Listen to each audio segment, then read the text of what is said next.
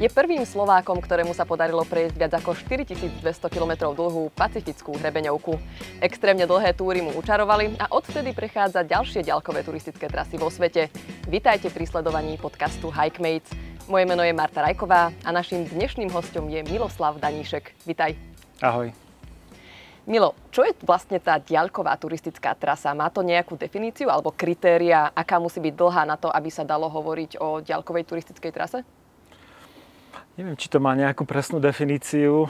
Uh, neviem, v rámci Slovenska. Podľa mňa, podľa môjho osobného názoru, je to trasa, ktorá má viacej dní. Že viacej dní sa spí niekde v prírode, alebo má to nejakú takú vzdialenosť, ktorú je možné prejsť za, za viacero dní. Čiže nie sú to jednodňové, dvojdňové trasy, také víkendovky, ale už keď sa viacej, viacej dní strávi na chodníku, tak v mojom ponímaní to už je diaľková trasa.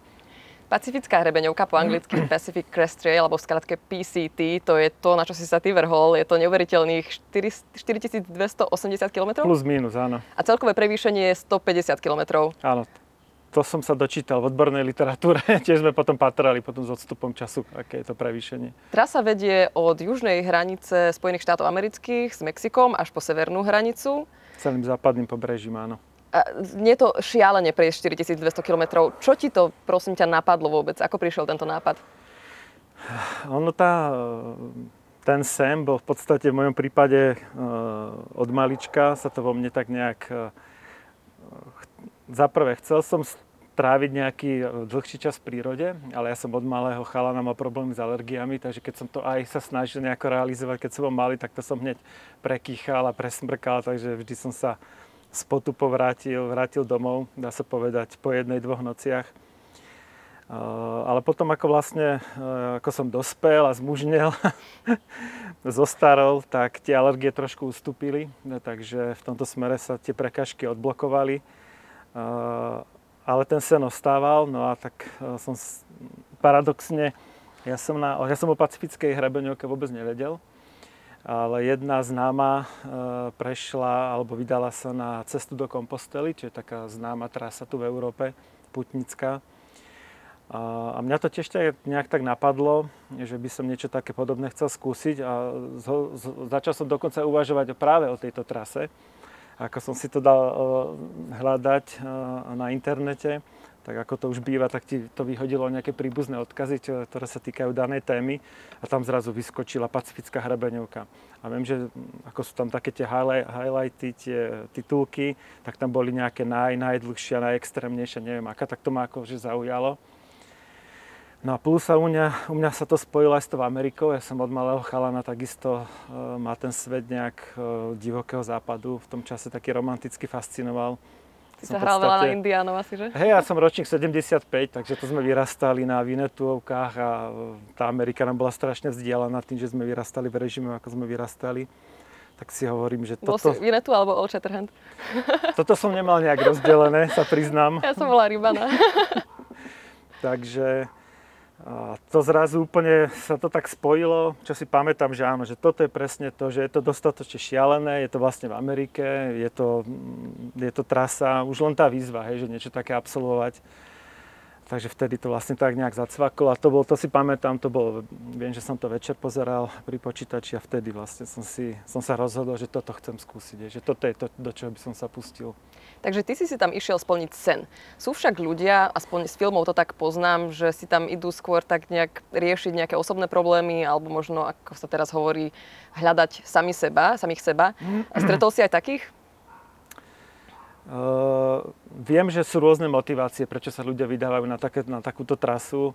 Ja môžem hovoriť len za seba, že u mňa to nebolo ani žiadna ezoterika, ani som si nechcel niečo v sebe usporiadávať, ani nič. Vyslovene tužba to po dobrodružstve, ako som spomínal, aj taká trošku výzva, taká tá, takéto ego trošku vyskúšať, že či to človek dokáže niečo také prejsť. Ale viem, že, alebo ja som takisto lebo tam sme stretli ľudí, ktorí z rôznych dôvodov sa vydali na túto cestu. Napríklad? Viem, že boli tam nejaké páry, ktoré nevedeli, či sa majú rozísť, alebo sa majú zobrať nakoniec vo finále. E, ľudia, ktorí si prežili možno nejaké ťažšie životné obdobia, alebo nejaké partnerské vzťahy riešili, že sa rozišli, alebo nejaké životné krízy. Škoda, že nevieme, ako to dopadlo nakoniec. No, e, takže, e, ale ako priznám sa, že nikdy sme to s nikým tak nejak do hĺbky nerozoberali, že by sme nikde sedeli a teraz, že by sme prečo si sa vydal na túto cestu a tak. Takže, hm, hovorím, v mojom prípade to bola taká kombinácia, že dobrodružstvo a skúsiť to dokázať. Mal si už predtým prejdený nejaký dlhší trek? Práve, že vôbec to, keď sa nás, e, keď dostávam túto otázku, tak e, môj najdlhší, môj najdlhšou trasou dovtedy bol prechod Veľkej Fatry, trojdňový. Wow. V podstate z, z Ružomberka do Turčianských teplíc. To je, neviem, či to je zhruba nejakých 80 kilometrov. Keď dve noci sme strávili vlastne na hrebení, v nejakých ubytovniach. A viem, som bol totálne zničený po tých troch dňoch. Akože, ako z tohto, v tomto ohľade som si vôbec neveril, hej, že by sa niečo také dalo absolvovať. Ale... Ako si sa potom na to fyzicky pripravovala? Nebál si sa vôbec, e, že to zvládneš? Nemal si absolútne žiadne skúsenosti s takýmto niečím? Strach som mal obrovský. Aj rešpekt, aj ja... Takže my sme si... E, sem tam mi skáče to množné číslo kvôli tomu, že som to absolvoval s jedným kamarátom, s ktorým som sa zoznámil um, cez internet, s Pavlom Sabelom s Fritku Mistku, takže sme šli v takej dvojici. Takže často rozprávam, že my a čo sme tam zažili. Takže príprava žiadna. E, proste sme si verili, že sme nejak tak fyzicky zhruba zdraví, nemali sme nejaké zásadné zdravotné problémy s, so srdcom, s klobami, s ničím, takže a navyše tým, ako sme sa na to pripravovali, by sme sa totiž zoznámili asi zhruba rok a pol predtým, ako sme vyštartovali a veľa času sme strávili, že sme pozerali rôzne videá, hľadali sme informácie o tej, o tej trase, takže sme nasávali tie informácie, ako sa dalo. A e, takým hlavným, čo sa týka tej výdrže alebo nejaké také prípravy, tak vždy tam bolo spomínané, alebo u veľa ľudí sa to opakovalo, že e, netreba to prešvihnúť do začiatku, že treba tomu telu dať čas na to, aby sa adaptovalo na tú, na tú fyzickú námahu. A toto sme, dá sa povedať, dodržiavali a oplatilo sa to, takže podľa mňa to, to bolo ako jedno z veľkých prekvapení tej našej trasy, že čo to ľudské telo je schopné ako zvládnuť. To sme fakt boli sami, sami prekvapení, že častokrát sme večer zaspávali s pocitom fakt veľkého vyčerpania a hovoríme si, že ako ráno buď ani vôbec nevstaneme, alebo neviem, čo sa bude, čo sa bude diať. A to sme boli, fakt sme boli úprimne šokovaní, že ráno človek vstane a normálne pokračuje ďalej, že to telo je schopné takýmto spôsobom fungovať. Ale zase sme aj počúvali, keď, e, keď sme mali pocit, že už sme na nejaké hrane, tak sme si, dajme tomu, oddychli 1-2 dní. To sú tzv. zero days, že sa, že sa proste nešlape, že sa len oddychuje. Tým, tých sme mali možno tak zo 10 počas tej, počas tej trasy. Ktorá vám trvala koľko dohromady? My sme išli prakticky skoro pol roka v kuse, lebo mali sme víza, alebo pri, pri prílete do Ameriky, do Spojených štátov sme dostali pečiatku do pasu, že do pol roka musíme opustiť Spojené štáty a odleteli sme deň predtým, pred vypršaním víz. Čiže myslím, že sme nejakých 173 dní, ak sa nemýli, sme strávili na trati.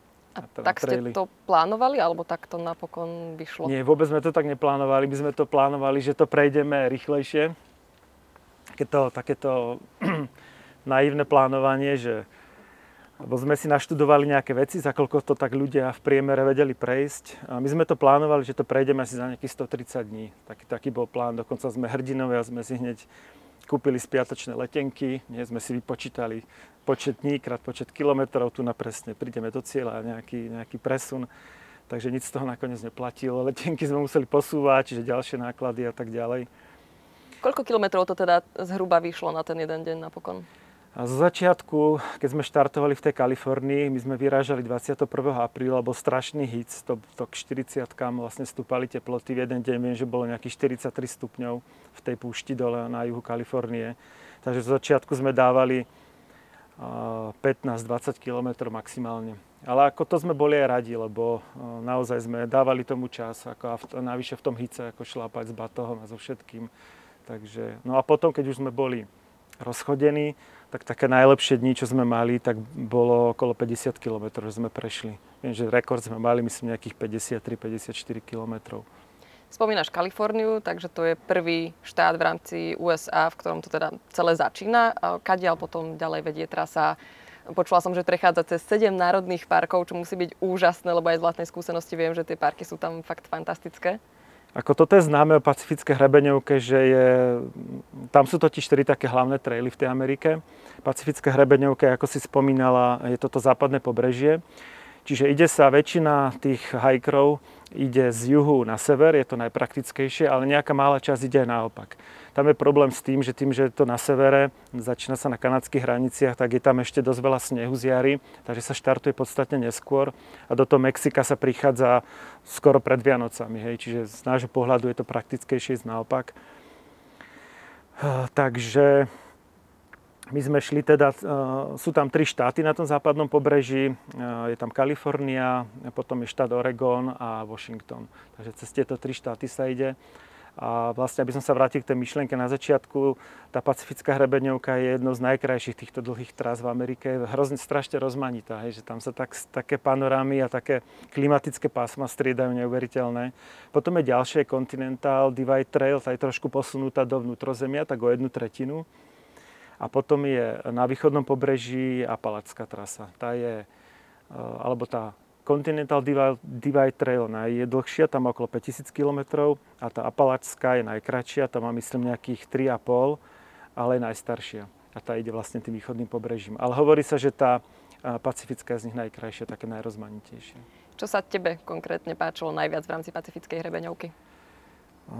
To je ako niekto napríklad, viem, že som sa stretol s takými názormi, že ten juh tej Kalifornie je taký nudný, že je to taká polopúšť a tak, ale pre mňa to bola totálna exotika. Hej, tým, že my vyrastáme v úplne inom prostredí, tak uh, takéto, taká tá klíma tej púšte uh, či, a potom tie rastliny, tie zvieratá, celková tá atmosféra, mne sa to strašne páčilo.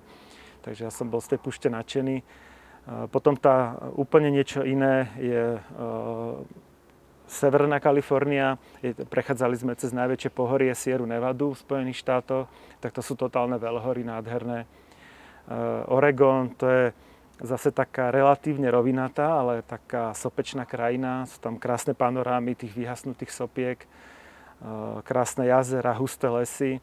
A Washington to je zase totálna divočina. To je niečo ako naše Tatry, ale v obrovskom, obrovskom meradle. Takže fakt rozoklané štíty, prudké doliny, prudké klesania, prudké stúpania, takže fakt strašne je to rozmanité. Ako nedá sa vypichnúť, že čo by bolo najkrajšie. Ale keby som niekomu chcel poradiť, že nemá čas pol roka a chce si prejsť naozaj len to najkrajšie, tak by som mu poradil Sieru Nevadu. Ako si prejsť, to, to je úplne nádhera. Čo bolo najťažšie? Ktorý úsek? Uh,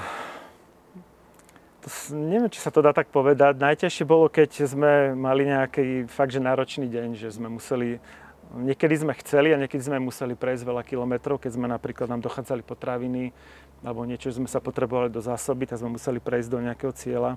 Ako toto vlastne funguje? Ako si doplňate zásoby, alebo neviem, aj keď sa vám možno niečo pokazí alebo poškodí mm. nejaká vec v rámci trekkingovej výbavy, tak ako sa k tomu dostanete? Ono, tá navigácia je relatívne jednoduchá.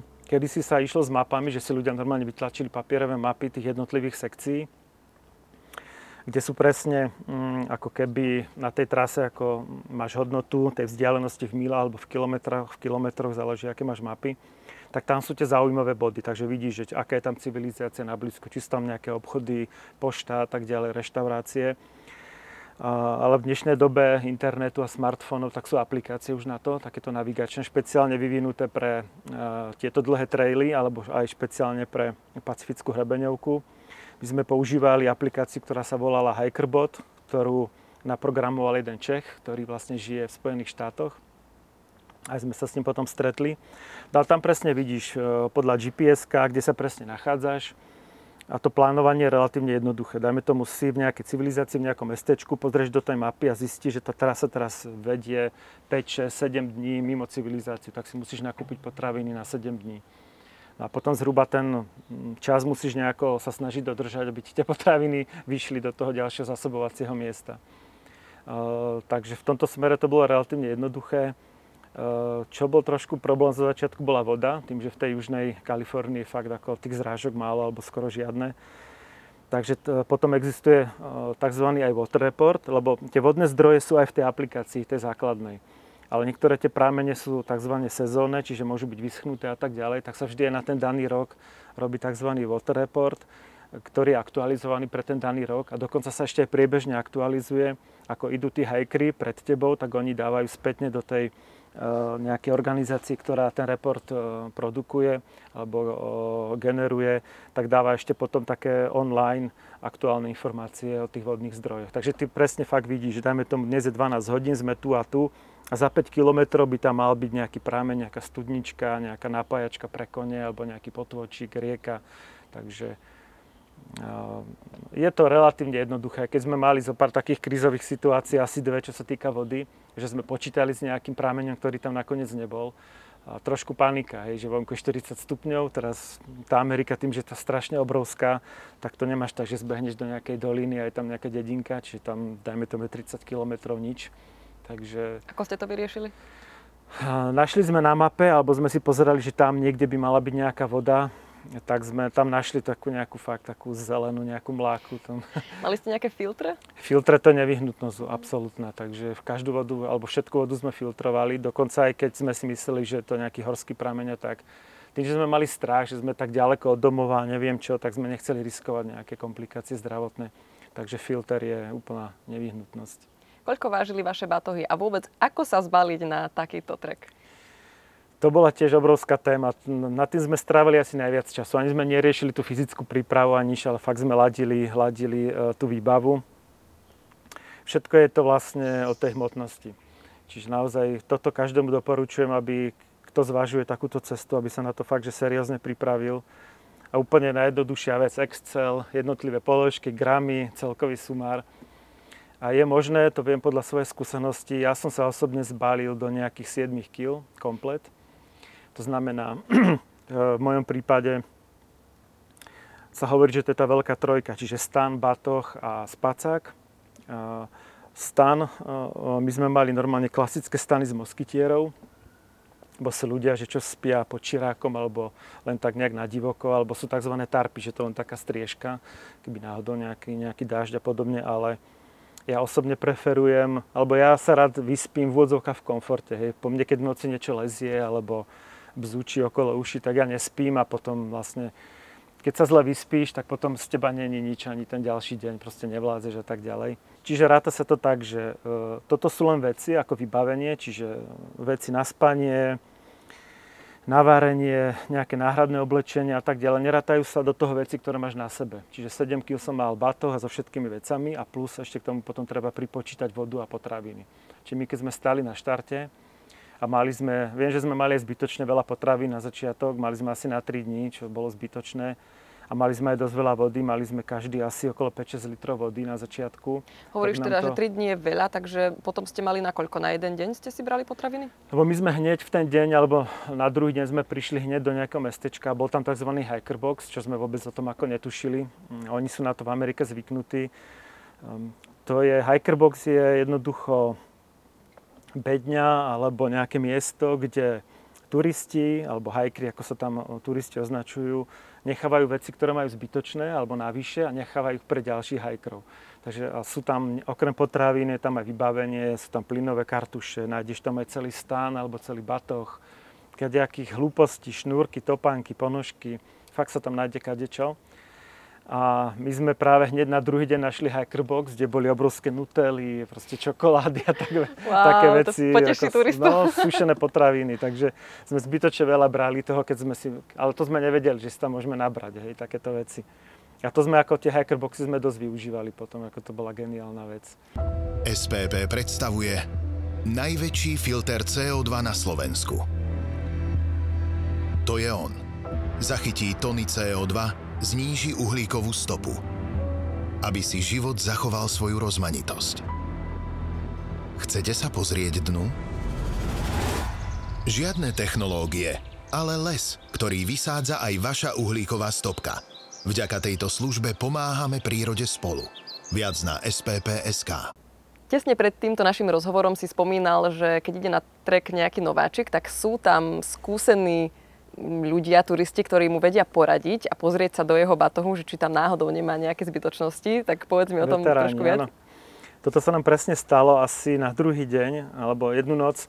totiž tým, ako som hovoril, ako sme my boli teda hrdinovia, ako sme to mali všetko naplánované, tak hneď prvý deň sme porušili všetky plány, sme boli úplne grogy, bo štartovali sme, e, my sme totiž, keď sme prileteli do Spojených štátov, tak sme bývali u tzv. trail angelov, to sú zase ľudia, ktorí takmer bezplatne alebo za nejaký dobrovoľný príspevok sa starajú o turistov. Poskytujú im komplet ako že zázemie a tak ďalej ale vlastne, aby sme sa dostali k pointe, takže my sme vyštartovali skoro ráno, kým sme sa dostali na štart, bolo asi 30 km vlastne od toho miesta, kde sme bývali. Tam ešte celá tá eufória, že začína ten náš sen. Tam sme, tam sme sa fotili pri tom tzv. južnom termináli, čo je také súsošie drevené, takých drevených klád, kde sú nejaké základné informácie o tom traili. Je tam napísané, že toto je južný terminál. No všetci už boli preč a my s tým môjim kamarátom Pavlom sme sa odtiaľ nevedeli otrhnúť, takže sme sa stále fotili a nasávali atmosféru toho miesta. Čiže neskoro sme vyštartovali, bolo už hádam 12 hodín, strašný hic. Plus ešte Pavel mal nejaké, hneď v prvom mestečku mal nejaké veci na pošte, čo si nechal poslať ešte z Európy. Myslím, že to bola e, bunda, neprefúkávam, taká lahulinka. Čiže vôbec sme v ten deň neprešli to, čo sme si plánovali, že prejdeme. Takže až na druhý deň sme sa dostali do toho mesta, kde sme pôvodne chceli ísť a tam bol práve taký ako keby camp, taký workshop práve zameraný na pacifickú hrebeňovku. A boli tam veteráni, čiže ľudia, ktorí už prešli buď pacifickú hrebeňovku alebo aj iné tie diaľkové trasy. A oni e, dávali také rády tým hajkerom. A pokiaľ si našla odvahu, tak bol tam napríklad pán, ktorý ti e, vedel prebrať veci v batohu. Takže pekne si prišla, vysypala si, okrem toho, že ti samotný batoh zhodnotil, hej, že čo to je za batoh, aký je ťažký, tak ti všetky veci normálne jednu po druhej bral do ruky a povedal ti teda svoj názor na to, že čo tam máš a nemáš. Takže viem, že tam Ako boli si dopadol prípady... v tejto skúške? My sme, ne, my sme tú odvahu nenašli, Aha. ale zase musím povedať, že my sme boli v tomto, v tomto smere akože frajeri, že my sme tu naozaj tú výbavu mali dobre vyladenú. Hej, fakt sme tomu dali, dali čas a energiu. Ale ako ľudia tam mali šialené veci. Viem, že si pamätám, jeden pán tam mal takú nejakú outdoorovú práčku na veci. A to bol taký normálne taký silikonový rukav s nejakými uzávermi, do ktorého nahádžeš nejaké špinavé prádlo dáš tam do toho nejaký prací prášok a potom to nejak v rukách 15 minút prehadzuješ doľava doprava a on sa ti to asi nejako vyperie. Takže ja, ja osobne, keď musím za seba povedať, ja som mal takú predstavu, že sa budem holiť, hej, aby som bol teda fešák. Uh, tak som mal žiletku a mal som, to som si niekde na internete našiel, že olej na holenie, že keď človek niekde nemá možnosť ako vody a peny a neviem čoho, takže olej. No ale to to jak je človek spotený, tak to hneď sa zapalujú vlastne, keď sa, sa človek oholí, tak to som tam hneď nechal, že to ako nebudem riešiť. A navyše pravý hiker to sú riadne, ako fúzy, vlasy zarastené, masný, špinavý, takže... Spomínal si práčku a holenie, takže sme sa dostali vlastne k hygiene. Ako to funguje na treku, či už ide o ženy alebo mužov? Dá sa tam niekde osprchovať aspoň z času na čas? Dá sa, dá sa povedať, že je to relatívne bezproblémová záležitosť. Najhoršie to bolo práve na začiatku v tej južnej Kalifornii, tým, že tam tá voda prakticky nie je v tej pušti. Takže rieši sa to tými vlhčenými obrúskami alebo vreckovkami. A hlavne treba nohy držať v kondícii, lebo to je to najvzácnejšie, čo ťa, čo ťa nesie tým trailom, takže naozaj starať sa o nohy. Lebo videli sme ľudí, ktorí na to kašľali a fakt ako zle dopadli, v zmysle, že keď e, tam vlastne tie nohy sú strašne zaprášené, lebo chodí sa to hlavne v športových teniskách bežeckých, ako tým, že všetko je tam o tej hmotnosti, tak aj e, tenisky sú vlastne, aby boli čo najľahšie. Takže tie sú ako vzdušné, takže ten prach sa krásne k tej nohe dostane, takže tie nohy boli úplne čierne vždy po pár hodinách, keď sa v tom piesku a v tom prachu ide. Takže hlavne tie nohy vlastne ošetriť, e, dá sa povedať, aby boli čo najčistejšie z toho titulu, že keď sa ten prach zmieša s tým potom, tak potom to stvrdne, vytvorí sa taká brúsna pasta, robia sa otlaky a ako fakt sme videli ľudí, čo mali úplne do krvi rozbité nohy a potom ťa to vlastne diskvalifikuje na 3, 4, 5 dní, záleží ako, ako je to stave a brzdí ťa to. Hej. Čiže na tie nohy sme si dávali fakt bacha. No a tie ostatné veci, čiže keď už nohy boli fajn, tak potom sa išlo na ďalšie partie. Hej. Takže, ale dalo sa to. A potom už ako vlastne začala tá voda sa objavovať, tak to už sme sa kúpali normálne v jazerách, v potokoch, ale v podstate umývaš sa v prírode, či nejaká sprcha to vôbec ako nehrozí. Vôbec ani raz za celý trek? Nie, to ako my sme strávili pár nocí v nejakých kempoch alebo niekde, kde bola možnosť sa osprchovať, ale väčšinou len v potokoch a proste tak na divoko. Takže A to sme práve aj dosť riešili, lebo niekedy má človek, aj keď s niekým ide, tak má taký pocit, že, to viem, že sme s Pavlom, že nesmrdím ti, alebo že v pohode. Ale to sme sa normálne pristihli pri tom, že sme si vôbec nesmrdeli. Že keď Pavel išiel predo mnou, alebo ja za ním, alebo naopak, tak e, že v pohode sme boli úplne, vôbec sme to nevnímali ako nejaký diskomfort, hej, že by sme niečo cítili. To práve naopak, že ako sa ti v tej divočine trošku vyostria tie zmysly v tomto smere, lebo to ešte musím povedať, že nie je úplne zakázané, ale nie je doporučené brať ani akúkoľvek kozmetiku do prírody. Prečo? Bo Američania sú dosť e, hákliví, e, alebo sú takí, naozaj tú prírodu chránia, ale nie jednoducho tvrdia, čo je v podstate pravda, že nič také do prírody nepatrí, ako je mydlo, alebo dezodorant, alebo voňavka, alebo čokoľvek. Takže to tam nemá čo robiť, takže všetko na prírodno. Čiže aj keď sme sa umývali v nejakom tom potoku, tak len s vodou, hej, nemali sme žiadne mydlo, nič lebo navyše tieto veci zase lákajú aj medvede a takéto mm, šelmy, takže radšej na seba neupozorňovať nejakými e, extra vôňami. Takže tá hygiena e, bola v tomto smere taká komplikovanejšia. No. V jednom videu som počula, že tvoj parťák Palo ťa volal Milo, čo mi pripadá celkom také trefné, lebo máš v nohách tisíce míl. Nemali ste s Palom ponorku? Predsa len ste boli spolu pol roka toto tiež e, ľudia tomu nerozumejú, nevedia si to vysvetliť, že sme sa takto náhodou našli, že sme sa predtým absolútne nepoznali a fakt, že sa tam vedeli pohádať do krvi ľudia, ktorí naozaj alebo boli partneri, alebo sa kamaráti, ktorí sa poznali dlhé roky. My sme sa s Pavlom vlastne zoznámili fakt, že krátko predtým. Aj predtým sme asi len nejaké dve, tri túry absolvovali na Slovensku. Ponorku sme mali, ani to nebola ponorka, to bolo len vyslovene, že keď si vyčerpaná, hladná, tak aj trošku sa vyostrujú také tie nejaké e, hrany. No. Tak e, viem, že boli tam asi dva, také dva, tri momenty, ale to skôr bolo z mojej strany, že ja som na Pavla vybehol, ako naopak. Ja som sa mu hneď aj ospravedlnil, okamžite som si uvedomil, že čo sa deje. Ale zase tým, že je to všetko také obrovské a ten trail je dlhý, tak tam nemáš problém. Keď máš e, chuť byť sama alebo sám, tak jednoducho ten človek na chvíľu zastaví, že on odíde preč a dobehne, že možno za 2, 3, 4, 5 hodín alebo až večer sa stretnete na nejakom bývaku, takže v tomto ako nebol problém. Stalo sa vám, že ste zablúdili? Uh, ani nie úplne zabludili, ale tým, že sa niekedy tam križujú tie traily, že je tam viac, tak sme zle odbočili. Bo sme tak suverene išli a ten chodník sa nám páčil, ktorým sme šli, takže to sa nám stalo párkrát, že sme si zašli pár kilometrov. Raz to bolo celkom dosť, no, nejakých 10-15, tak sme sa zase vracali. Ale zase sme videli krásne miesta, kde by sme sa inak nedostali. Ako si si našiel tak veľa času, pol roka na trek, čas odísť z práce alebo aj od rodiny? Tým, že som to tak dlho plánoval, tak som to tak všetko vlastne pripravil, lebo inak pôvodná myšlienka bola, že to pôjdeme s manželkou spolu. Len tým, že sme mali vtedy ešte relatívne malé deti, dve cery, tak nakoniec, e, keď sme sa o tom tak dlhšie rozprávali, tak e, moja manželka Ajka skonštatovala, ako bolo to také vzájomné, že asi by to nebolo úplne ideálne nechať tie dve deti pol roka same doma. Aj keď zázemie sme na to mali vybudované, čiže aj z jednej aj z druhej strany svokrovci a moji rodičia akože skvelí, takže tá podpora by tam bola. Ale nakoniec teda e, ma v tom podporila, že ma pustí na takú trasu samého my sa smiali, že máme tam zahynúť tragicky obidvaja, tak nech deti neostanú siroty, tak aspoň jeden rodič nech prežije.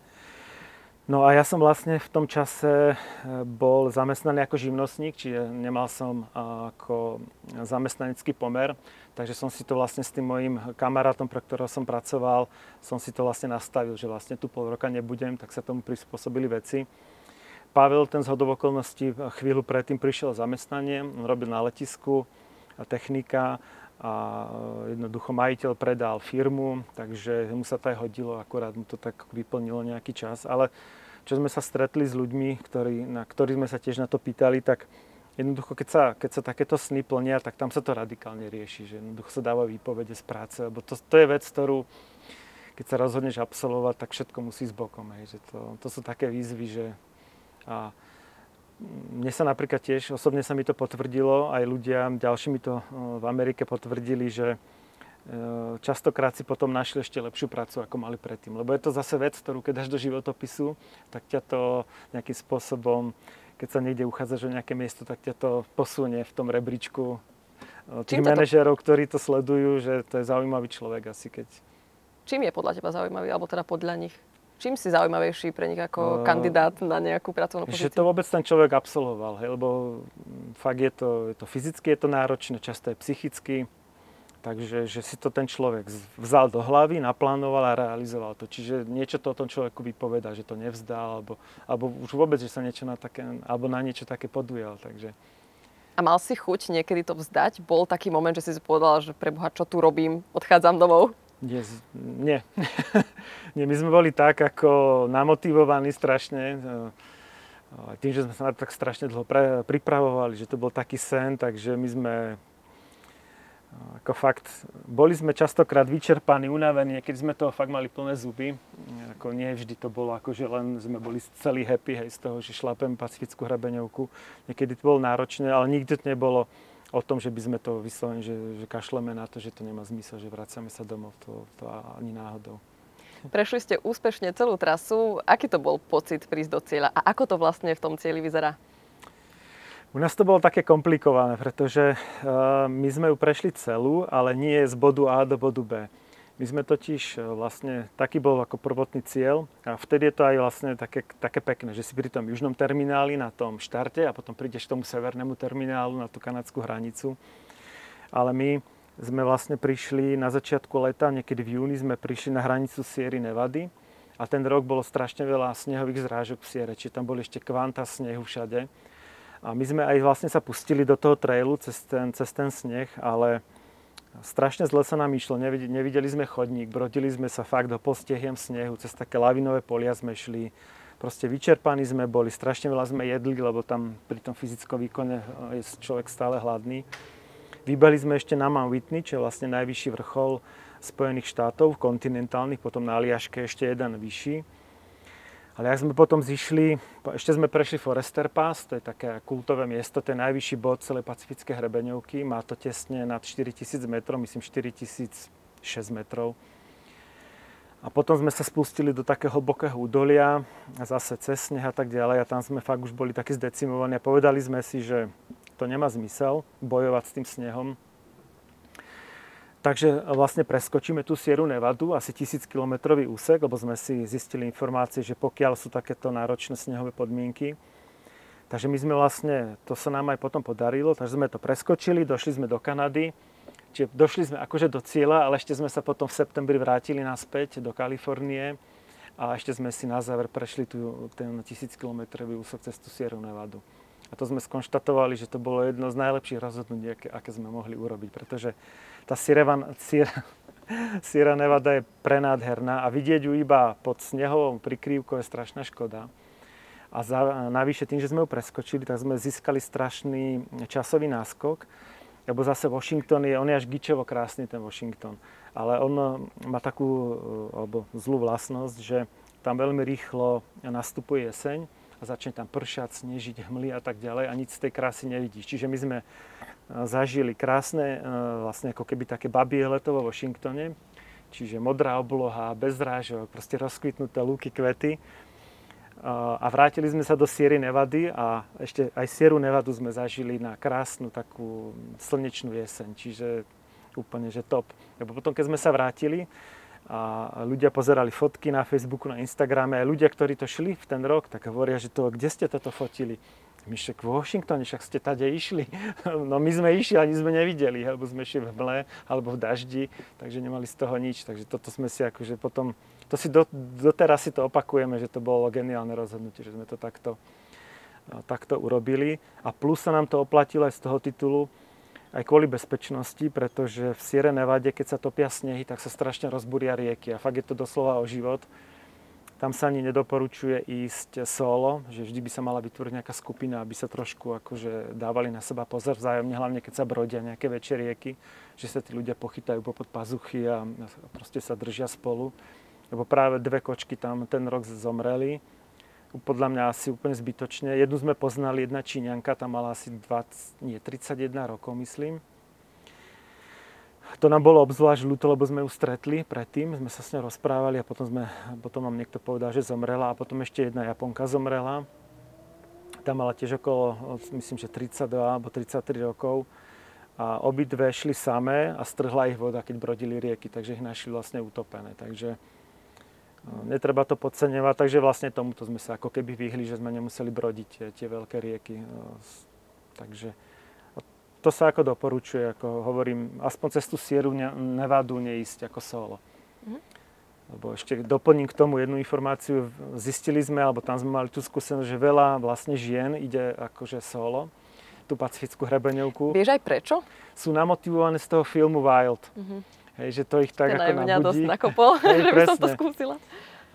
Ako je to fakt klobúk dolu, že, že sa na to dajú takýmto spôsobom, ale práve cez tú Sieru Nevadu to nie je dobrý nápad. No. Tam sa treba s niekým dať dohromady. A, na, a nie je to ani problém, lebo tie priateľstva alebo tie skupiny sa tam vytvárajú strašne rýchlo. Tí ľudia tým, že majú ten jeden cieľ a ich spája vlastne tá, tá hrebeňovka, tak tie priateľstva tam vznikajú strašne rýchlo. Nie všetkým sa podarí prejsť celú pacifickú hrebeňovku, ako si aj spomínal, aj keď nie každý príbeh musí takto tragicky skončiť. Narážam skôr na to, že nie každému sa to podarí celé prejsť, lebo je to naozaj veľmi dlhé. Čo je podľa teba kľúčom k úspechu? Podľa mňa tá príprava, lebo veľa ľudí to vzdá. Tam je totiž jedno také, mm, také, musím povedať opäť to slovo kultové miesto, aj v tom filme sa spomína, to je Kennedy Meadows. To je vlastne, myslím, že to je asi po zhruba nejakých 1100-1200 kilometroch. A, je to také miesto, že pokiaľ to niekto vzdá, tak to vzdá ešte do toho miesta. A tam je taká tradícia, je to taká úplne taký zapadnutý obchodík, to oni to volajú, že, že General Store, taká, taký rozličný tovar, plus taká nejaká benzínová pumpa bola vedľa. Ale úžasná to ešte keď prichádzaš do toho miesta, tak tí ľudia, ktorí tam sú, je tam taká terasa veľká, tak sa postavia a všetci ti tlieskajú, hej, tí hajkri, keď vidia, že nejakí noví hajkri prichádzajú, lebo akože v úvodzovkách už si niečo dokázala, keď si prišla do Kennedy Meadows. Čiže podľa mňa neprešvihnú to na začiatku, lebo veľa ľudí, aj keď má, alebo sú aj mladí, alebo sú, majú kondičku a všetko a prešvihnú to, lebo majú pocit, že môžu ísť 10, 20, 30, 40 km denne bez problémov. Ale hlavne sa to vypomstí na achilovkách, ktoré sa zvyknú zapalovať. Plus, e, kto nedáva pozor na tie, na tie chodidla alebo má nejaké topánky, ktoré mu nesedia, takže tam vlastne vzniká tento problém. Čiže je tam ten fyzický problém, plus keď má niekto ťažkú výbavu, tak ho to fyzicky vyčerpá. Ale hlavne potom veľa ľudí sa opúšťa aj v hlave. To nám veľa ľudí spomínalo, že ten ročník, keď sme šli my, 2017, tak povolenie, ten permit, ktorý ťa opravňuje ísť pacifickú hrebeňovku, dostalo ten rok okolo, myslím, 3,5 tisíc ľudí, ak sa nemýlim, a do cieľa došlo asi 500, že to absolvovalo. Takže ten v úvodzovkách odpad je tam dosť veľký. Takže nepodceniť tú, alebo počúvať, čo ti to telo hovorí, že keď chce oddychovať, tak mu dať ten, ten priestor na ten oddych a potom hlavne v hlave sa neopustiť. Hej, že Spomínaš teda myseľ a ako sa môže vôbec človek nejak tak namotivovať? Čo si si, neviem, hovoril večer pred spaním, keď si mal napríklad nejaký náročnejší deň, že ako to zvládneš zajtra? Ako si sa tak nejak nakopol, aby si pokračoval? Neviem, no fakt, my sme boli takí namotivovaní, že boli sme úplne úžasnutí z toho, čo sa okolo nás deje, lebo sme boli, aj ja, aj Pavel sme boli prvýkrát v Spojených štátoch, tak pre nás to bola totálna exotika. To sme hýkali, hej, pri každej príležitosti išlo hasičské auto americké, alebo sme videli tých typických amerických policajtov na tých autách, tak to sme mali pocit, že sme v nejakom filme, hej, proste. Takže nás to, nás to strašne všet... My sme mali hrozne veľa takých tých eh, impulzov, ktoré nás ako motivovali. Takže nemali sme, nik- fakt sme sa, nikdy sme nemali pocit, že, že nemáme dostatok motivácie, že sa nám nechce ráno vstať, alebo hej, boli sme unavení, boleli nás nohy. Ale vždy proste sme vstali a tešili sme sa, že čo nám ten deň zase prinesie. Fakt úprimne, že nikdy sme sa nejako neopustili v tomto smere. Bol si v kontakte aj s rodinou? Volal si im domov? Jasné, vždy, keď to bolo možné. Uh, Nemali sme SIM karty americké, lebo Amerika, hoci je to akože strašne moderná krajina, ale tým, že je tak obrovská, tak oni naozaj majú pokryté iba, iba miesta, kde sú ľudia. Takže tam naozaj prejdeš za hranice posledných domov, kde začína divočina, ten signál sa stratí. Takže v horách to, žiadny signál nebol. Takže vždy, keď bola možnosť, že sme prišli do nejakej civilizácie, že tam bolo Wi-Fi, do McDonaldu alebo do nejakej reštaurácie, tak cez Skype a tak ďalej sme komunikovali. Takže vždy, keď sa dalo, tak som dával vedieť, že čo je so mnou. Tento rozhovor ti prinášame vďaka tvorbe magazínu Hikemates. 164 strán príbehov, praktických návodov, úprimných rozhovorov a zamyslení o horách a ľuďoch. Najnovšie číslo nájdeš na hikemates.com lomka magazín. Počula som, že pacifická hrebeňovka stojí až niekoľko tisíc amerických dolárov. Je to tak? Je to tak, záleží ako to kto pojme. No. My tým, že sme mm, nemali ten rozpočet taký, taký bohatý, aj, aj sme sa ako celkom skromne sme to my ako sa snažili absolvovať, tak my sme tam minuli zhruba nejakých 3,5 tisíc eur za toho pol roka. V mojom prípade 200 dolárov stal zlomený zub, hej, či také mhm. nejaké náklady, s ktorými nepočítaš. Tie vaše náklady sú taký priemer, alebo skôr menej? Skôr menej, mm. áno. Viem, že Američania nám spomínali, že tam bežne míňajú 6-7 tisíc dolárov Záleží, ako, ako si chce kto čo dopriať. Ako, na čo sme my najviac míňali, boli potraviny, tie sú strašne drahé, hlavne v Kalifornii. To je taký priemerný nákup. Keď sme si chceli urobiť zásoby na nejakých 5-6 dní, tak bez problémov 100-120 dolárov sme nechali v potravinách. A to sme sa uskromňovali. To znamená, aj tie potraviny boli fakt, že no, čo najľahšie, čiže zemiaky v prášku, osené vločky, oriešky, nejaký olej, nejaké, nejaké tie dehydrované potraviny. Čiže sme si, mm, nejak sme sa nerozhadzovali s peniazmi, ako snažili sme sa šetriť. Takže e, spávali sme v lese ako bezdomovci. Párkrát sme mali nejaké noci z, z nejakých dôvodov v nejakom kempe alebo v nejakom hoteli. Takže... A varili ste si na ceste? Jasné, jasné. Ako teplá, teplé jedlo. Aj, aj v tomto sme boli takí akože v úvodzovkách rozpišťaní že sme eh, si dopriavali ako teplé jedlo. Hej, že sme, ráno sme si robili kávu alebo čaj, obec sme mali teplý večeru takisto. Takže to boli také kaďaké šialené kombinácie tých jedál. Ale... Napríklad? No viem, že zo začiatku sme štartovali aj s tými čínskymi polievkami. Daj nejakú to, šmakocinku. Nejaké tie výfonky a aj mi to chutilo, ale ja som potom asi po dvoch mesiacoch, po dvoch, po troch, akože totálny blok, to už keď som len cítil tú vôňu tej polievky, to je ako koniec. Pavel na tom frčel až do konca, tento miluje doteraz. Obľúbený recept z rebeňovky? Mesh potatoes, to sú tie zemiaky v prášku, to je, to je, to proste voda, zemiaky si si zmiešala, do toho ešte tú výfonku dajme tomu, plus sme si, keď sme mali možnosť, sme si kúpili, alebo sme v nejakom hikerboxe niečo, niečo vyštrachali, tak sme si to s tým sušeným mesom ešte, no, si si to posolila, po prípade oleja si si tam doliala. To je taký si tomu, pacifický eintop. To úplne je taký mix, nejaký nevzhľadný, ale tým, ak si hladná. To je inak úžasné na pacifické hrebeňovky, že kto má chuť, ako schudnúť, ideálny. Tam proste môžeš jesť úplne ako otrhnutá z reťaze a stále budeš chudnúť prakticky. Pavel tam schudol asi, ja neviem, či 10-15 kg.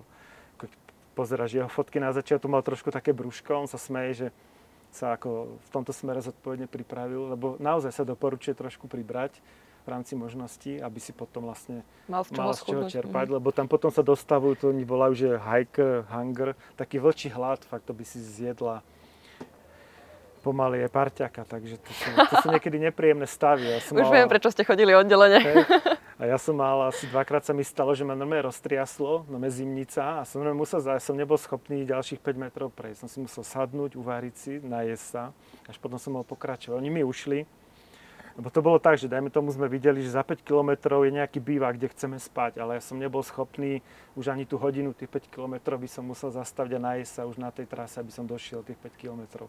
Ale našťastie to bolo málokrát. Preto som spomínal aj ten olej, lebo tým sme si vlastne vylepšovali ten energetický profil tých jedál, proste tie tuky, aby tam boli, aby to telo malo z čoho brať. A čo je zaujímavé, že postupom času nám liezli na nervy sladkosti, že vôbec nejde na chuť sladké, až normálne ti to je až, až nepríjemné, ale skôr slané veci, také korenisté idú človeku potom porozumieť. Takže mali sme mali normálne korene, či ešte korenia sme si dali do tých zemiakov a rýžu sme si varili. Tam mali Američania takú skvelú predvarenú rýžu, takú myslím, že 5 minútovú rýžu, aj mala také označenie, takže to sme len ako nechali zovrieť v tom variči trošku pár minút, nech to nabopná celé. Ale boli napríklad ľudia, ktorí vôbec nemali varič a išli na studeno celý, celý ten trail. To som myslím označil, že stovles, ako bez variča. Mm-hmm. Že tam frčala tá a prežili to? červená šošovica, lebo že tá sa dá jesť, keď ju dáš len do vody namočiť, ona sa takisto na, hydratuje. A úžasné veci boli, keď sme napríklad prišli do nejakého hikerboxu. Ináč to je super na tej hrebeňovke, okrem iných vecí, že tam človek stráca zábrany, že keď máš také nejaké, že čo si kto o tebe myslí a ako ťa vnímajú ľudia, tak tam proste to z teba tak nejak opadne. To by práve napadlo tá otázka, že či ťa tá hrebeňovka nejakým spôsobom zásadne zmenila, či už fyzicky, alebo aj psychicky, alebo mentálne. Neviem, či zásadne, ale zmenila. Napríklad toto je jedna z vecí, že som stratil také zábrany, alebo také komplexy, ako to nazvať, že naozaj tak vyzeráš ako vyzeráš, proste brada, vlasy, tričko roztrhané, proste flaky od potu tie biele na tričku všade, proste zbehneš do nejakého hypermarketu s ruksakom, hej, tam proste kupuješ veci, potom vyjdeš von, sadneš si na betón, na ten asfalt, tam si to začneš triediť, lebo tým, ako vlastne všetko o tej hmotnosti, tak my sme vždy tie veci prebalovali. Či sme to z tých papierových krabičiek presypávali do tých ziblokov, aby sme to mali ako na, na ľahko a toto je ďalšia vec, dáme tomu tie hackerboxy, že prídeš na nejakú poštu, lebo niekedy tie aj tí hackery niektorí povedia, že chalani chodia tam a tam, tam je hackerbox. Tak prídeš na poštu, tam ľudia stoja za prepážkami a v rohu je kartonová krabica, alebo v pizzerii sa nám to stalo, že v rohu bola kartonová krabica. Ty normálne fakt úplne vôbec nehľadíš, to sa na teba pozeráme, sadneš ako, ako bezdomovec k tej krabici, no ju vysypeš takto vedľa seba, začneš sa tom prehrňať. Ješ úplne nadšený, že je Pavel, pozri, to je nejaká nejaká šunka sušená alebo niečo. A potom tie prekvapenia, lebo tým, že aj ostatní turisti si to presypávajú, tak ty nevieš, čo to je. Má to nejakú takú sivú farbu, sivo hnedu, sa to tam sype. Vlastne zistíš, čo to je až večer, keď si do toho dáš vriacu vodu, zamiešaš a čo ti z toho vznikne. Hej. Takže to bolo niekedy fakt skvelé prekvapenie. Takže toto mi to dalo, minimálne túto vec, že proste prestaneš to úplne riešiť. A čo, mi, čo som ešte zo začiatku mal problém je, že som sa bál, bál, no bál, hej, spať v lese v noci. Že naozaj, najhoršie pre mňa bola, keď bola tichá noc úplne, že vlastne sme boli niekde, kde nebol ani potok, nič a teraz ty už zaspávaš, všade tvajak v rohu. A teraz zrazu nejaká, nejaký konár praskne v lese. A podľa toho zvuku počuje, že to je hrubý konár a že to muselo byť ťažké zviera, ktoré ho zlomil. No a jasné, hneď medveď už si ide pre nás, koniec, učíme sa so životom. To, adrenalín ti napumpuje a okamžite sa ti stráti akýko, akákoľvek chuť na spanie, čiže oči vytreštené do tmy a teraz uši nastražené a ešte vlastne v noci alebo večer sa človeku zlepšuje sluch, takže lepšie počuješ v noci, takže to fakt každé zachrastenie alebo keď niečo, tak to ako som Pavel, bože ten ten sme si láhli a ten za 10 minút pílil na celý les, aj také chrapoty. A to ma ináč aj ukludňovalo niekedy. Hovorí, tak ja sa tu stresujem, on tu chrápe na celý les, tak ako kašlem na to, idem aj ja spať. Ale to som, s tým som fakt dosť dlho bojoval, s týmto strachom. A to ma tiež opustilo až, až tak po dvoch, po troch mesiacoch, že už som to potom neriešil ani ja. Takže... Úžasné, tak to bola pacifická hrebeňovka. Aj keď to bolo pred 5 rokmi, tak ti k tomu no, srdečne gratulujeme, to fakt obdivuhodný výkon. To. Potom ťa to náramne chytilo a pustil si sa do ďalších ďalkových trás v Európe, tak ktoré sú to, ktoré si prešiel? Hej, fakt sa hovorí, že to vyvoláva závislosť a ja to môžem potvrdiť. Ako... Čím to vyvoláva závislosť? Čo je na tom také návykové? Všetky tie zážitky, či dobré, či zlé, sú strašne intenzívne. Tým, že je to všetko nadlho, ideš dlhé kilometre, spávaš veľakrát, alebo často v tom lese, alebo niekde v divočine, tak všetko je to strašne intenzívne. Ja som aj preto vlastne tú Ameriku nechcel spoznať ako klasický turista, že by som alebo že by sme si zaplatili nejaký zájazd niekde do New Yorku na pár dní. Ja som tú krajinu chcel dostať doslova pod kožu. Chcel som proste cítiť, hej, v nose, ako vonia tá krajina, ako, ako človek po nej kráča tými vlastnými nohami a toto sa mi ako úplne splnilo, tou hrebeňovkou. Fakt, že to sa tak vrie človeku pod kožu všetko, že... No a potom chceš to zažívať znova a znova, hej, možno v iných krajinách a tak ďalej. A to ti aj, aj úplne iné možnosti ti to dá spoznať, aj tú mentalitu tých ľudí, lebo stretávaš obyčajných ľudí, rôzne kamarátstva vznikajú. Ešte keď sa vrátim k tej hrebeňovke, tam nás cudzí ľudia nás brali domov, že sme u nich prespali, hej, proste zarastených chlapov, nás zobrala rodina s malými deťmi, spali, alebo teda spali sme u nich na dvore, urobili nám večeru. Takže to sú také zážitky úžasné, že... Takže človek sa k tomu vlastne stále chce vrácať Takže aj my sme vlastne začali e, objavovať potom, alebo našli sme si nejaké tieto diaľkové treky v Európe a začali sme aj keď musím povedať, že oveľa, oveľa kratšie, lebo tie, ktoré si prešiel v Európe, môžeš ich vymenovať, majú iba, iba v vodovkách od nejakých 180 do 250 km. zhruba, presne. My sme si našli také akože najvychytenejšie, čo sme si naštudovali, tak my sme uh, x rokov ešte, mám, alebo sme si obľúbili ostrov Korziku. Ešte sme tam chodili ako s deťmi na dovolenky. A to tiež len vďaka tomu, že sme tam mali kamarátov Slovákov, ktorí tam žili, takže sme vlastne prostredníctvom nich mali možnosť tú Korziku spoznať za relatívne málo peňazí. A viem, že na Korzike je tzv. GR20, taká ako tiež kultová trasa, bo keď sme chodili po obchodoch, tak boli tam trička, GR20 a všetko také, tak to si hovorili, toto by sme raz chceli prejsť. Tak sme vlastne hneď, ak sme sa vrátili, alebo ak som sa ja vrátil z tej pacifickej hrebeňovky, tak na druhý rok som už vlastne aj s Ajkou, s manželkou, aj s Pavlom sme išli v trojici na tú Korziku. Lebo Korzika je označovaná tá GR20 ako najnáročnejší európsky trek. A je dosť náročný, neviem, či je najnáročnejší, to by som musel prejsť všetky, aby som to vedel zhodnotiť, ale fakt je náročný, tiež je tam, je tam veľké, alebo veľké prevýšenie. A má zhruba tých 200 km, ale doporučujem každému. Korzika je strašne exotický ostrov, aj keď je relatívne blízko. Je taký divoký, tá Korzika naozaj. Tí ľudia sú tam trošku divokí, tí Korzičania. Potom sme prešli uh, Tour de Mont Blanc, to je vlastne tiež diálková trasa okolo masívu Mont Blancu, či nejde sa priamo na hrebeň alebo na Mont Blanc, ale človek e, si prejde vlastne tú alpskú prírodu cez tri štáty, ide sa cez Francúzsko, Taliansko, Švajčiarsko, krásne dokola. Je úplne jedno, kde začneš, tak vlastne do toho bodu sa vrátiš. Pre nádherný trail. Tiež má zhruba do tých 200 km, 190 plus minus, záleží, či máš nejaké ešte zachádzky a podobne. Potom sme boli na krásny trail, taký romantický na ostrove Menorka, tam je zase taká, že konská cesta sa to volá. To je vlastne okolo celého ostrova pozdĺž pobrežia. Je krásny, je značený trail. Na ten si robím záľusk aj ja, vďaka tebe. Doporučujem. Krásne. A, a to je podľa mňa, aj kto chce skúsiť uh, začať s týmito dlhými trasami, tak je to, je to dobrý štart, lebo je to taký nenáročný trail. Ako nenáročný z hľadiska terénu, že tam nie je prevýšenie. Áno, mhm. z hľadiska prevýšenia. Akože sú tam aj náročnejšie etapy, ale nie je ich veľa, čiže uh, fakt je to, kto sa chce do tohto pustiť, je to, je to dobrý tip. A teraz nedávno sme sa vrátili z ostrova Madeira. To tiež sme na to dostali veľmi dobré referencie a to takisto môžem ako doporučiť. A to už je naozaj exotický ostrov, doslova, lebo tou svojou polohou, je kúsok tam vedľa Afriky, v Atlantiku. Čiže aj tie rastliny, tá príroda, celá tá atmosféra, je to už taký, taký, taký nie že rovníkový, lebo od rovníka je to ešte ďaleko, ale už je tam cítiť ako tú, tú polohu. Takže a ten je prekrásny, ale tiež je to relatívne náročné. My sme tu Madéru prešli tiež z východného na západné pobrežie a ešte naspäť do hlavného mesta. Tam sme prešli nejakých 260 km. Chodívate s manželkou aj na nejaké no, normálne dovolenky? Chodíme uh, kvôli deťom, uh, k moru hlavne, uh, ale keby teda keby nám dal niekto na výber, že nejakú v tejto chvíli nejakú že dovolenku snov, tak už by to bola iba turistika. Bo to je úžasný pocit, to je na tej menorke napríklad, to vystúpi z lietadla s ruksakom na chrbte a celý ostrov je tvoj.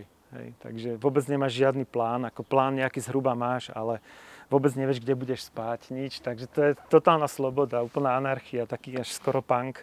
Ale to si zase treba povedať pravdu, že oni to ani nemôžu povoliť oficiálne, hej, lebo to by proste bolo peklo, hej, tam by proste prišli Slováci, Češi, Poliaci, hej, takí najznámejší turisti, low costoví, aby by to tam proste obsadili. A čo teda robiť?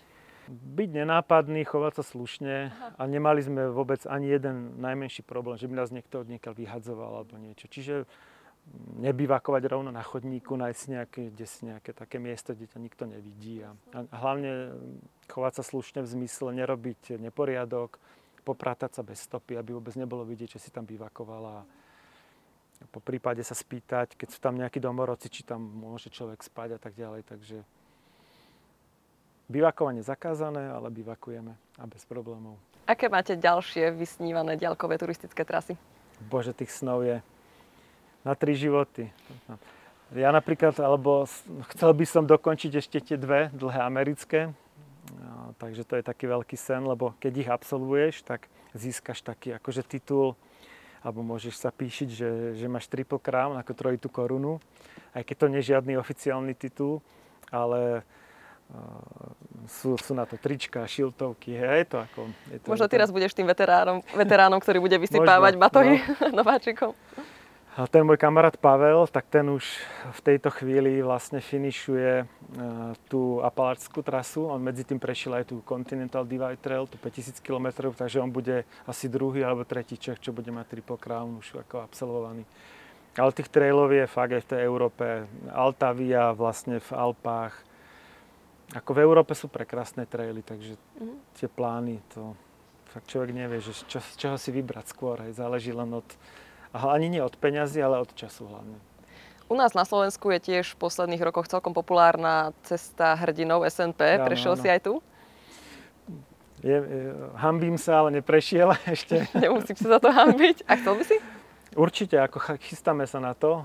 Prešli sme si už nejaké sekcie, prešli sme vlastne takisto s Ajkou a s Pavlom a ešte s ďalšími ľuďmi sme, sme prešli hrebe Nízkych Tatier, asi jednu z tých najkrajších častí, z Telgartu na Donovali, to je tiež taká, taký trojdňový pochod. Ale exotika je asi exotika, že? Človeka to ťaha aj tým, že vlastne my sme sa tu narodili, nie je nám to také vzácne, ako hej, človek vždy pozera tak niekde za roh. Takže, ale SMPčku máme v pláne, že to, to bude tiež romantika. Si to môžeš aj na dôchodku prejsť. A zase je tu veľa medvedov, takže to je trošku... A moja manželka sa strašne bojí medvedov, však ja tiež samozrejme. S medvedím sme mali, nie že problém, tam v Sierra Nevada ich strašne veľa, ale tam, tam sú tie black bears, či nie, tie nie sú také agresívne ako sú grizzly, lebo to nám aj povedali nejakí ochranári tam, že medveď hnedý v Európe, že to je bratranec a že to je rovnaká potvora ako grizzly, že na tých treba dávať bacha. Ale tie black bears sú také, že mm, hrozí tam nejaké riziko, ale veľmi nízke. To by si fakt musel toho medvedia nalakať, alebo nejakú stretneš vlastne medvedicu s mláďatami, tak tá môže byť agresívna, ale inak úplne v pohode. Popýtala by som sa toho ešte strašne veľa, ale blížime sa k záveru a ja by som sa ťa veľmi rada na záver spýtala takú otázku, ktorú by sme chceli v podcaste Hikemates klásť každému hostovi na konci. Nesúvisí úplne s touto témou, ale trošku aj áno. Takže otázka znie, čo by si odkázal svojmu mladšiemu ja? Keby som sa mohol vrátiť v čase, hej. Mm-hmm.